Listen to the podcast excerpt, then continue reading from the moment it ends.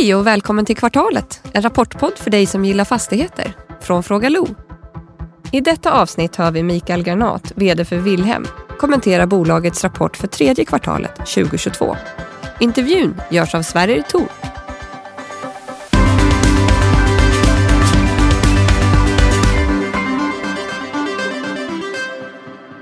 Hej och välkomna tillbaka till Kvartalet. Nu är det sista intervjun för den här säsongen och som vanligt så är det Mikael Granat. Välkommen Mikael!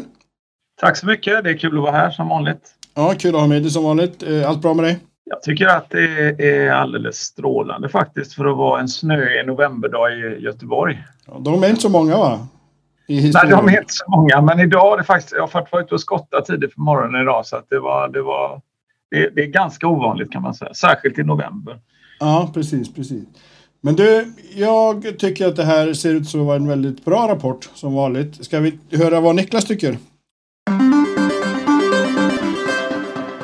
Ja, då var det dags för snabbanalysen av Willems tredje kvartal för 2022 och Willem är ju till skillnad från de andra bolagen i kvartalet här ett eh, onoterat fastighetsbolag, men med Första AP-fonden som aktieägare och eh, sen har man ju onoterade obligationer som är tillgängliga för alla.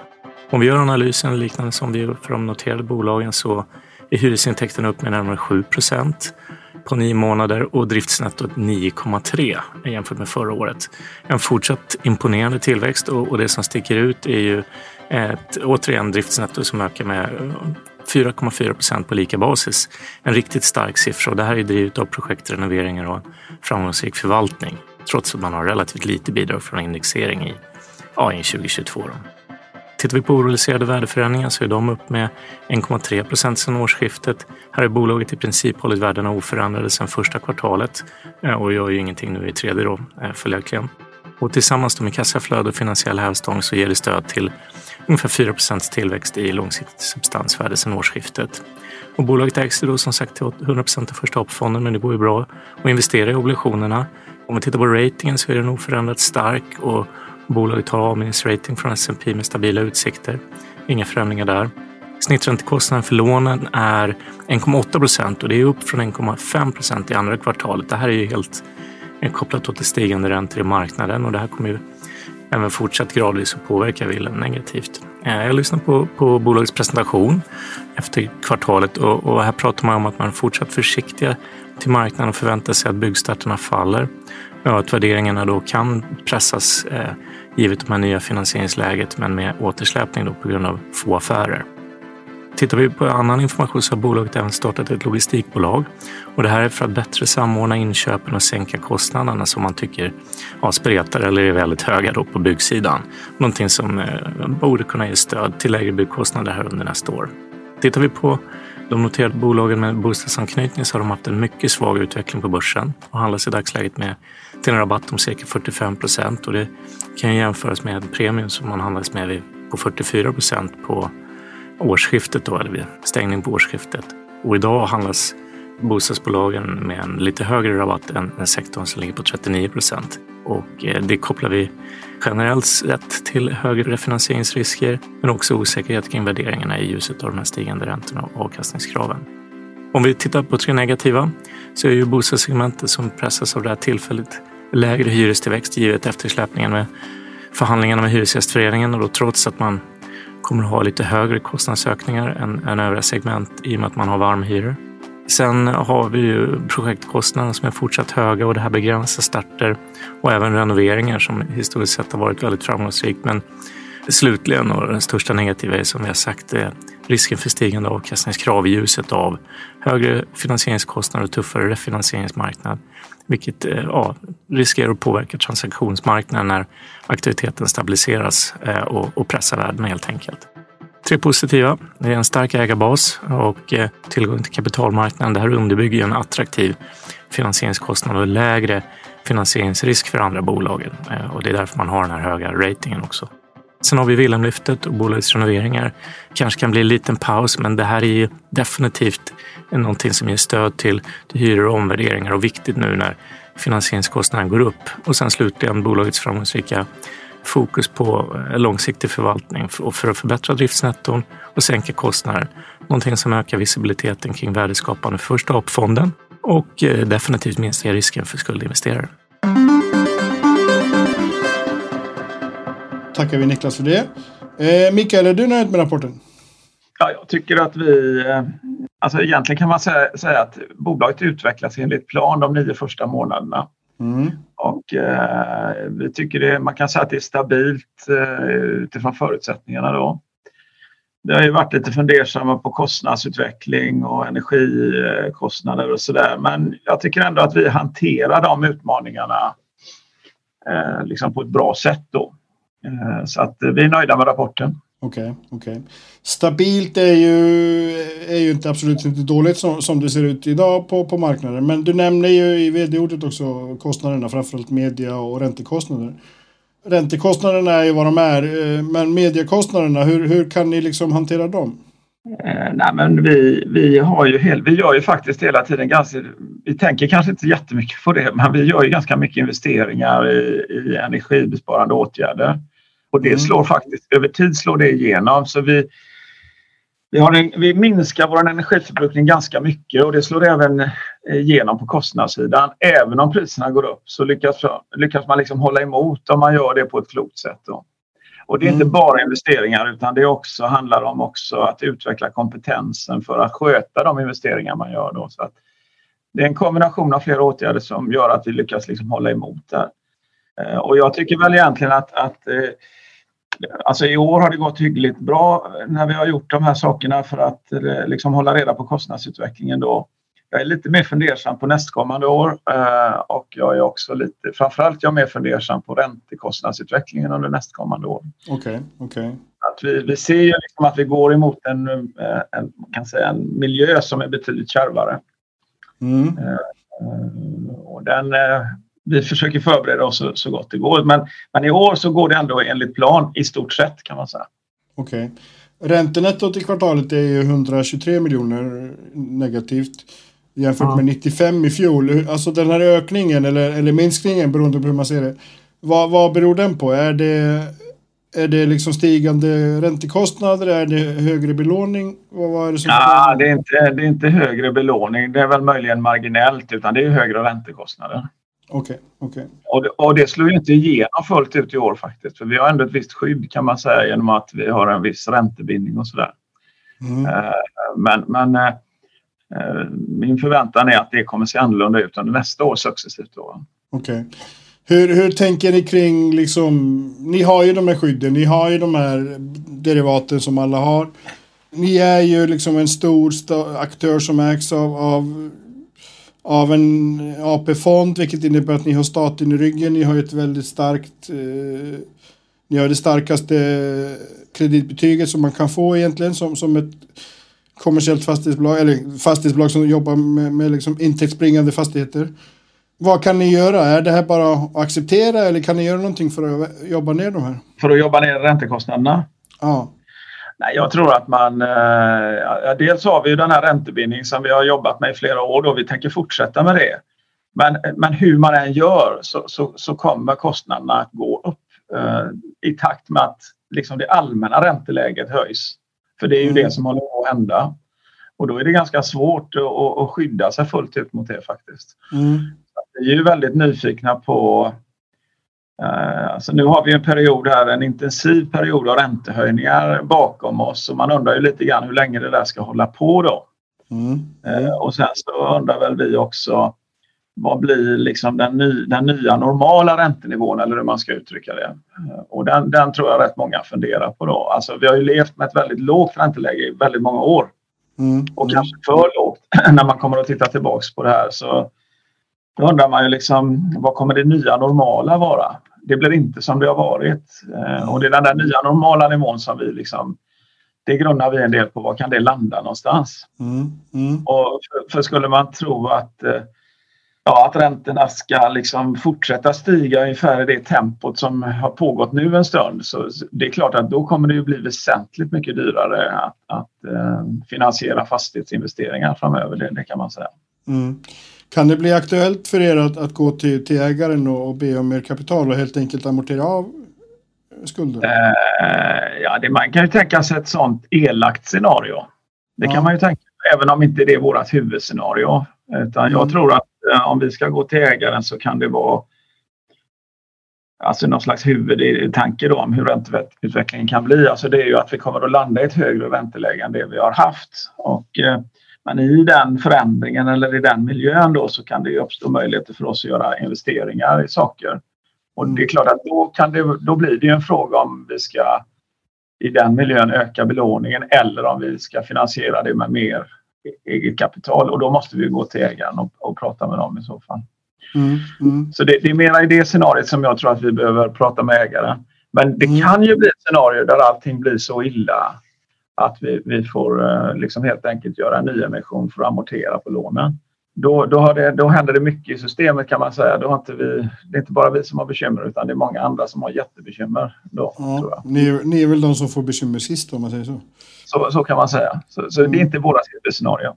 Men som det är nu så är det en väldig osäkerhet jag, och jag tror inte att du kan få något vettigt svar av någon exakt hur det här kommer att bli eller utvecklas utan alla är rätt så famlande upplever jag. Och man prövar olika scenarios och prövar det på verksamheten och man sitter och funderar men ändå vet man inte riktigt. Mm, mm. Så agerar man lite grann i den här osäkerheten då för att göra saker kanske lindrigare och lite bättre. Då. Det är väl tur att jag har facit då. ja, jag vet inte, har du det så får du gärna berätta. För det skulle vara ganska värdefullt. Du får det på mail Mikael. ja, tack eh, ni, Alltså, det pratas ju, du har ju varit inne på det här och det här är ju såklart kopplat till, till eh, vi kommer komma in på just möjligheter som uppstår längre fram. Men men du har ju varit inne på det här med kostnadshöjningar redan i, i våras i, när vi pratade i podden. Och ja. Det är ju den här diskussionen om, om, om hyrorna. Absolut. Och så är det realistiskt. Alltså den här bilden av, av den giriga fastighetsbranschen som nu vill ha 10% liksom höjning. Det, det är ganska osannolikt att det, det kravet kommer gå igenom. Hur, liksom, hur mycket är egentligen realistiskt att vänta sig att, att ni kommer få igenom tror du? Ja, det är, det är lurigt för mig att svara på det eh, kan man säga. det nästan blir en förhandling då här som pågår. ja, jo, jo, jo men, men, men, nej, men jag, man kan säga så här tycker jag. Alltså om man tittar på bostadsbranschen generellt då så skiljer ju sig aktörerna väldigt mycket. Mm. Inte minst finansiellt faktiskt. Men man har ju samma liksom problem, eller hur man ska uttrycka det, med stigande kostnader alltså i driftnettot eller hur man ska uttrycka det. det där har ju alla samma problem. Och det är klart att eh, där, för att möta de ökade kostnader som vi ser kommer, ja, redan där behöver man ju liksom en, en betydligt högre hyresökning än, än, än de som vi har varit vana vid under år, alltså de senaste åren. Men sen, men sen kan man säga, lägger du till då beroende på vad man är för typ av aktör och tittar på hur räntorna, alltså kostnadskronorna kommer att utvecklas. Mm. Ja, då, då, blir det en ganska, det blir den största belastningen för väldigt många aktörer. Och lägger du ihop de två så, så, så kan man säga liksom att då, då är behovet alltså väldigt mycket större. Alltså du kommer snabbt till de där 10 procenten kan man säga. Det är mm. inte så svårt. Om du, om, du, om du har en bild av att du har en förändrad kostnadsmassa i driftnettot på kanske där inflationen är 10 eller någonting sånt där generellt på den, på den delen. Och sen så tittar du på hur mycket räntekostnaderna ökar i kronor. Då ökar de ju mycket mer i procent kan man mm. säga. Alltså, mm. Mm. Så, så, att det finns ju ett jättestort behov av att, att uh, möta detta med högre intäkter. Uh, så att, så att det är inte det, det, här med att man säger 10 procent och tror att det är taget i luften. Det, det, så är det inte. Faktiskt. Ja, det, det förstår jag, men, men samtidigt så har ju hyresgästerna andra kostnader. Sen kan man då fundera på vad som är realistiskt att få i en förhandling. Och det, det är klart att det, det har jag nästan ingen lust att berätta för dig. Eh, för vi har väl en bild av det, eh, vad vi tror att man kan komma att landa. Och, och då kanske inte vår bild är att man landar på 10. Mm. Även om det faktiskt är så att man skulle behöva ha det faktiskt. Mm. Nej, jag ska inte pressa dig med det här, men jag förstår att det, det, det är lite känsligt. Jag kan säga att det, det, det är dagens fråga. Mm, ja, det är ju det. Men, men när tror du att ni liksom har någon form av facit på den här då? Det är faktiskt svårt. Jag tror att det kommer, vi förhandlar ju dessutom då på i flera olika miljöer så jag tror att det kommer att komma portionsvis från nu och några månader framåt. Så okay. att vi, vi, har inte bara en förhandling utan det är ju många förhandlingar eh, i, för olika orter och kommuner. Då. Mm, mm. Trots att, trots att eh, kostnaderna stiger och, och, och, Det är som du säger, då, då, då har ni ändå liksom lyckats höja driftnettot med, med 10% under Absolut. året hittills. Hur har ni burit det? Vi har förbättrat överskottsgraden och sådär och det, gör, det är ju väldigt mycket det är faktiskt en, en, en, en, orsak, en bidragande orsak till det, det är att vi tillträder ganska mycket nya fastigheter. Alltså mm. som har varit under produktion. Och det är ju ett sätt, eh, de, de har ju oftast en högre överskottsgrad så att de bidrar ganska kraftigt till den förbättringen då. Men det är ju inte bara det det beror på. Men, men, men en stor, det, det är en, och just i år har vi ganska stor, alltså många tillträden på nya fastigheter, nya projekt. Okay, okay. Så det bidrar mycket till det. Mm. Och då kommer vi osökt in på, på eh, det här med renoveringar. Ni har ju Wilhelmlyftet. Alla, alla bolag har ju någon form av egen, egen variant på det där. Eh, ja. Tror du att, är det där man kan hämta in de här kostnadshöjningarna egentligen på sikt? Eller, för ja, om jag tänker så här lite, sätter mig lite i djävulens advokats uh, eller stolen liksom då. Det kan ju bli så att uh, gamla orenoverade fastigheter blir ännu mer stigmatiserade i det här läget som du, liksom, som du beskriver. Uh, ja, om du, om du med det menar alltså att vi... Jag kan inte göra kopplingen till kostnaderna riktigt. Att man premierar, som du säger, nya fastigheter med en högre teknisk standard som är, liksom, har, har en bättre överskottsgrad, som har liksom en bättre, lägre kostnadsbild. Så att de andra samlas hos kanske mindre seriösa värdar, om man säger så. Ja, det skulle man möjligen kunna tänka sig, men ja, det, det, den, den, kopplingen har inte vi riktigt gjort faktiskt. Och vi, vi ser ju egentligen, eh, alltså våra villalyft och så, det fungerar ju fortfarande väldigt bra, alltså rent efterfrågemässigt och så. Så man kan inte säga att det än så länge har märkts någon avmattning i efterfrågan av konjunkturskäl och sådär.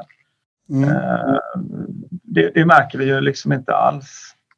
Situationen är ju lite lustig då eftersom bostadsbyggandet kommer att gå ner antagligen och vi märker redan nu att det kommer att gå ner men samtidigt så finns det fortfarande en ganska stark efterfrågan av boende. Så att det, det, det blir en liten... Och jag, jag, kan inte säga att vi märker att, eh, att, att det skulle vara på det sättet faktiskt som du är inne på. Det är okay. ingenting som vi har tänkt på. Okej, okay, okay. Men, men, mm. men det är klart att, och varför har vi då ägnat oss så mycket åt att eh, köpa då nyproduktionsprojekt under ett tag då? Ja, det har vi väl gjort för att där var avkastningen då lite högre. Eh, nu, är det inte, nu funkar inte det längre, men då när vi gjorde de där affärerna så var den högre och eh, vi tyckte också att vi föryngrade beståndet med lite nya hus och så där. Så att, jag, jag, tror att det är, men att säga att, att man skulle liksom lämna de gamla husen åt, liksom, åt någon annan del av marknaden, det, det tror jag inte riktigt på faktiskt. Okej, okay, okej. Okay. Eh, anledningen till att jag frågar lite är ju också eh, dels att, att ni har ju tagit, ni är ju med som du kallar det, ett, ett, ett gemensamt handslag för Biskopsgårdens framtida utveckling. Och, Absolut. Och det är ju ett väldigt utsatt område idag där det händer mycket både våld och, och, andra, andra elaka saker eller otäcka saker. För det här kommer att bli ännu viktigare när konjunkturen viker gissar jag. Det här sociala hållbarhetsarbetet. Jo, absolut. Eh, man kan väl, eh, man kan väl säga att vi... Först ska jag bara kommentera Biskopsgården då lite grann. Att du säger att det är ett väldigt utsatt område. Ja, det är ju särskilt utsatt då enligt den definitionen. Mm. Eh, vi har ägnat oss ganska mycket åt att analysera den här typen av områden och det är ganska länge sedan vi gjorde det för vi hade ju några, vi hade ju fler ett tag än vad vi har nu då för idag har vi ungefär 6 000 lägenheter i den typen av områden. Mm. Och när vi gjorde den analysen eh, så kom vi ju fram till att vi ska inte köpa fler utan vi ska möjligen också avveckla några som vi hade då. Och det gjorde vi också utifrån den analysen. För den analysen visar egentligen att i Sverige har vi fått ett, eh, ett parallellsamhälle som utvecklas väldigt starkt. Och mm. delar av det, eller stora delar av det, har, av det har sin grund i den här typen av områden. Men sen när vi bestämde oss då för att behålla Biskopsgården och eh, Skäggetorp och jag tror det är Fittja också, så något lite mindre område. Så gjorde vi det utifrån att när vi tittar lite närmare på de områdena så ser de de ser faktiskt ganska bra ut socio socioekonomiskt. Inte minst Biskopsgården. Eh, mm. Så att den bilden som du målar upp där av Biskopsgården, den, den, tycker jag är lite, den är inte Biskopsgården rättvis eller hur man ska uttrycka det. Visst, det finns problem och problemen är identifierade till en, ja, mindre grupp människor som bor eller har relationer till, till området. Då. Men där bor ju också väldigt mycket människor som väljer att bo där och som har mm. råd att flytta till andra ställen. Och det är väl just det här då som vi tycker är intressant att se om, om vi kan liksom se till att de som vill bo där, att de vinner liksom, kan man säga. Så att det blir fler som väljer att bo i Biskopsgården eh, eftersom de har möjlighet att välja, eller hur man ska uttrycka det. Mm. Och då har vi gjort det här anslaget med framtiden och AB Volvo om att se på, alltså på vilket sätt ska vi kunna bidra till att Biskopsgården då utvecklas ännu bättre, eller hur man ska uttrycka det. Då. Så att, jag tycker den där bilden att den är lite enstavig då, att man säger att det är helt hopplöst. Eh, det, den, den delar inte jag den bilden då när det gäller till exempel Biskopsgården. Men däremot så måste man jobba med det. Okej, okay, okej. Okay. Hur jobbar ni med den? Ja, nu, nu, nu ska vi börja jobba med nu, nu okay. Men om man säger hur vi gör normalt då så, så är vi väldigt engagerade i alla möjliga frågor i ett sådant område. Det handlar om att hjälpa till med arbete, Eh, förbättra skolan, förbättra fritiden för ungdomar. Så det, det är en, och I det här fallet så tror jag det kommer att handla mycket om arbete, fritidssysselsättning och skola i Biskopsgården. Alltså. Vi har inte bestämt det ännu men jag tror att det kommer att vara de sakerna som, som vi kommer att lägga lite krut på. Mm. Och Det som är lite bra då det är att, att eh, alltså när man får med sig en sån aktör som AB Volvo så är de ju, det, det är ju ett väldigt processorienterat bolag. Alltså de har väldigt tydliga processer för väldigt mycket av det de gör. Då. Så att jag förväntar mig att vi kommer att få lite hjälp med att, att, alltså att sätta upp mål för den här typen av aktiviteter som vi också kan följa upp och se att det leder till det vi, vi pratar om då så det inte bara blir prat. Mm. För det kan man säga att eh, blir det bara prat så kommer vi inte påverka så mycket mer än att vi själva har trevligt eller hur man ska uttrycka det. Men det kommer inte hjälpa människorna i Biskopsgården då. och det är ju det som är själva grejen då. Jag är lite optimistisk med, med det faktiskt. Jag tycker, jag tycker också det är väldigt spännande att, att, man, att man får möjlighet liksom, så att det inte bara vi och de kommunala bolagen, för det är ungefär samma grupp som alltid samarbetar, utan man får med en helt annan aktör med mycket kraft. Mm. Eh, det tror jag faktiskt stärker ett sådant samarbete. Då. Okay. Det, det pratas ju ofta om att just i de särskilt utsatta områdena så är man ju ganska projekttrött om man säger så. Det, är liksom, det krävs lite långsiktigare handling och jag gissar att det låter på det som att ni, ni har tagit fasta på det. Ja, alltså att man ska samverka ihjäl sig till exempel. Vilket för, man säger att bara man samverkar så löser det sig. Det tror inte jag. Utan det här handlar ju precis som i många andra verksamheter att man måste orka sätta upp mål, planera hur man ska genomföra, följa upp och se hur man kan förbättra. Ungefär som vi gör varje dag när vi gör verksamheten bättre i övrigt. Mm. Och jag tror att det är precis det som vi kommer att göra i det projektet faktiskt. Eh, det känns så i alla fall. Okej. Okay, okay. Eh, innan vi lämnar det här med kostnader eh, och, och Wilhelm Logistics, kan du berätta lite, lite hur ni tänker där? Ni ska inte starta ett logistikbolag, det tror jag alla är införstådda med. Nej, nej, nej, nej, nej, nej. Utan det, det, det, från början var det väl, från början är det så att det är sprunget ur Wilhelmlyftet där vi ja, upptäckte kan man säga när vi, när vi utvecklade Wilhelmlyftet att eh, det var hemskt vad man kan köpa byggmaterial mycket billigare i andra länder än i Sverige. Mm. Eh, och så funderade vi vad beror det på? Eh, vi kan inte komma fram till något annat än att det är ett oligopol på byggmaterialmarknaden i Sverige. Alltså det är ganska stelt, inte, inte så tydligt marknadsprissatt. Då. Sen orkade vi inte fundera så mycket på det för det är en ganska tung materia. Eh, och så gick ju Wilhelmlyftet bra ändå. Men så kom ju våren med kriget i Ukraina. Då försvann all parkett. Och helt plötsligt kostade parkett mycket, mycket mer. Och så var det ett antal andra sådana där saker som hände och då, då började vi fundera på om vi inte skulle göra slag i saken och faktiskt på allvar se om vi faktiskt kan börja köpa material själva för att säkerställa tillgång och tillgång till rätt pris. Då. Mm. Eh, och det är egentligen bakgrunden till att vi satte upp det där bolaget. Och sen har vi satt upp bolaget och nu har vi skrivit avtal med någon som kan hjälpa oss med lagerhållning och en del annan. Det är ju lite, vad ska man säga, det är ju tullar och lite sådana här saker som måste eh, skötas när man börjar importera själv. Och, och vi är precis i större, jag tror vi har köpt grejer för 30 miljoner eller någonting sånt där som kommer nu tror jag till, mm. till Sverige. Och sen har vi fått för oss att det är viktigt att utveckla kompetensen för just det här att köpa in. För det här handlar ju väldigt mycket om att man ska veta var man hittar det andra materialet. Och man kan inte köpa av vem som helst, man måste köpa av någon som är seriös. Alltså det är en massa sådana här frågor som man måste ta sig igenom. Och den, den, den typen av tjänster köper vi nu då. Men eh, vi tror att det här är en, en väldigt bra grej. Så att, men vi börjar med Wilhelmlyften och sen får vi se om vi ska utveckla det till någonting som gäller hela bolaget. Eh, alltså att vi har en mycket bredare syn på hur vi köper saker överhuvudtaget. Mm. Eh, och sen kanske det är så att någon annan vill köpa av oss som finns, alltså något, ja, fastighets, något annat fastighetsbolag som inte orkar göra detta så kanske de kan bli kunder till det här bolaget så småningom. Det vet man inte. Men det är långt bort. Mm. Eh, det är en ganska rolig utveckling i liten skala. Mm. Det är ju många som lyssnar på den här podden så du har gjort lite reklam. Det var jättebra. Det har du utnyttjat kanalen bra. Eh, du, jag har ett par frågor kvar som du börjar börja runt av här ändå. Men det är ju liksom ägarbilden och, och, och de här möjligheterna som vi är på. Alltså, om, om marknaden utvecklas som många frukter så kommer det ju, som du är inne på, onekligen att uppstå möjligheter. Och där antar jag att ni är ganska välplacerade för att, för att ta, ja, ta vara på dem. Hur, hur resonerar ni kring det? Nej, men, eh, om man börjar kring, eh, om man tar först processen som jag uppfattar att den är nu då så är vi liksom i någon slags eh, vad man säga, vakuum för närvarande, närvarande där vi, alltså problemen tonar upp sig eller hur man ska uttrycka det och de tonar upp sig lite olika då beroende på vilka bolag det handlar om och sådär. Och det görs ju ganska få transaktioner. Eh, mm. Och det beror ju på att det är ett stort avstånd mellan köpare och säljare. Så egentligen följer det liksom ett ganska klassiskt mönster när man är på väg in i en, hel, alltså en stor marknadsförändring eller hur man ska uttrycka det. Och den förändringen eh, den, den, kommer, den, den kommer att utvecklas under nästa år tror jag. Eh, och det är först då man börjar förstå liksom vilken dimension det är på den här förändringen. Alltså, det finns ju olika scenarier på detta kan man säga och det kan bli mycket dramatiskt och det behöver inte bli så dramatiskt. Men alldeles oavsett då så kan det ju i den typen av förändringar uppstå eh, möjligheter.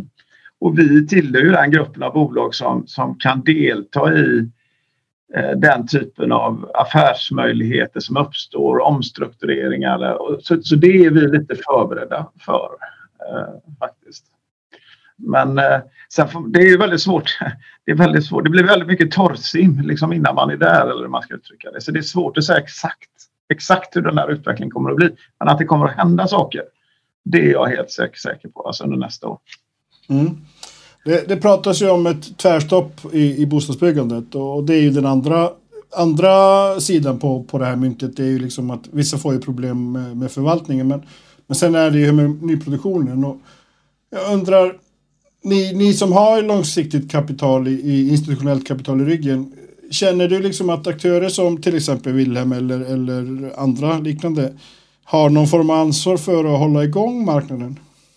Uh, det, det, känner jag ju inte att vi har något särskilt ansvar för att hålla igång marknaden. Det, du vet, om, man, om man funderar på om man ska svara inför pensionärskollektivet så, så är jag inte säker på att de skulle uppskatta att vi tog ett ansvar för att hålla igång marknaden. Utan, så, länge det, så länge det är lönsamt då, om man säger så? Ja, det är en annan. Det måste vara kopplat till någon form av avkastning då för att man ska kunna försvara liksom, transaktionerna då. Mm. Men vi har ju, det finns liksom inget särskilt intresse bara för att hålla igång systemet. Det kan man inte säga. Det kan inte vi svara upp riktigt för mot våran huvudman om vi tänker så. Utan mm. det måste ju vara bra affärer för oss. Alltså det som stärker bolaget eller förbättrar avkastningen eller ja, det finns ett antal skäl då, men i, botten handlar det väl om avkastning. Mm. Mm. Vi måste ju prata kapitalmarknad. Ni är ju ändå ja. bland de största där. I förra, förra rapporten så öppnade du för att ni skulle börja titta på bankmarknaden igen. Ja, och det har vi gjort. Har du någon uppdatering där? Ja, alltså vi har ju ökat eh, omfattningen på våra banklån. Vi har lämnat en del obligationsfinansiering och certifikatfinansiering och, och viktat över på bank. Då. Mm, och eh, då är väl min upplevelse, och det har vi gjort liksom när vi haft möjlighet och det pågår diskussioner om det nu också. Och det har ju helt enkelt att göra med att, att det ser betydligt mer osäkert ut på kapitalmarknaden. Både när det gäller tillgång på pengar men också vad pengar kostar. Då. Mm. Plus att det känns lite grann, och det vet jag inte om det är rätt, men det känns lite grann som att det inte kommer få riktigt att vara på kapitalmarknaden helt plötsligt. Alltså, Eh, det är inte, det, man blir inte riktigt accepterad. Det, det nästan lite, har blivit nästan lite skumt, eller hur man ska uttrycka det. Det är kanske för starkt uttryckt. Men det är ju inte det som driver oss, utan vi är ju mer rationella då, så att vi har tyckt att det har varit mer attraktivt med bankfinansiering ur ett prisperspektiv faktiskt. Då. Eh, sen uppfattar jag ju liksom att hela kapitalmarknaden är väl lite grann i gungning. Alltså, jag tror att det är många andra som har större problem att vara där än vi. Eh, och det tror jag man märker i banksystemet eh, där jag uppfattar att man håller på med ett stort pussel eh, för att ta hand om bolag som har problem på kapitalmarknaden. Då. Mm. Och här pågår det ju massa diskussioner om hur mycket banksystemet tål och sådär. Och det har jag faktiskt ingen aning om utan jag bara ser alla de här stora beloppen som far omkring. Och jag förstår ju att det blir ett tryck på, på banksystemet och det kommer ju att öka här skulle jag tro om inte kapitalmarknaden fungerar på ett annat sätt. Eh, mm. Det är spännande att se vad som händer där. Eh, Mikael, vi, du, du konstaterar ju på att vi är på väg in i ett säm, sämre konjunktur. Och, och, nu är det ju faktiskt så att du håller på att checka ut kan man väl säga lite framöver här. Eh, om, om vi, men du, du, ska, du ska ju lämna Wilhelm under, under 2023. Ja. Och jag tänker så här, har du några råd att ge din efterträdare utifrån det konjunkturläget? Du har ju ändå, eh, som jag, varit med om några, några eh, liksom, dal, dalar och toppar. Det som kommer att vara väldigt viktigt framåt det är att man eh, har, håller reda på sitt kassaflöde och hur man använder det framåt. Eh, det, det, kommer att vara en jätteviktig fråga och det är någonting som vi har varit på länge och vi är på det nu men det kommer inte minska liksom i, i, eh, i vikt. Eller, det, kan, det kan man säga, det, där börjar och slutar det och sen finns det ett antal andra saker också som man behöver fundera på. Mm. Eh, jag funderar ju ändå någonstans längst, alltså det som ändå är det mest känsliga för oss det är ju om vi inte har några hyresgäster. Mm. Alltså att, alltså, hur dålig blir konjunkturen? Alltså påverkar det människors efterfrågan av boende vad gäller hyresrätt? Jag tror att konjunkturen får bli ganska väldigt dålig för att det ska hända någonting på efterfrågesidan på, på hyresrätt i mm. Sverige. Men, men eh, man ska alltid ha lite uppsikt över det. Okay. Men annars är det kassaflödet som man måste hålla reda på och se hur man använder det på bästa sätt. Mm. Bra. Eh, du är inte på väg ut eh, imorgon så vi kommer ju få, få fler chanser att prata om det här i podden. Det hoppas jag. Ja, verkligen. Jag med. Annars kan vi ha våra egna samtal sen. Ja, men det tycker jag vi ska ha varje, varje dag. eh, stort tack Mikael. Tack. Och vi hörs igen och tack för att ni har lyssnat.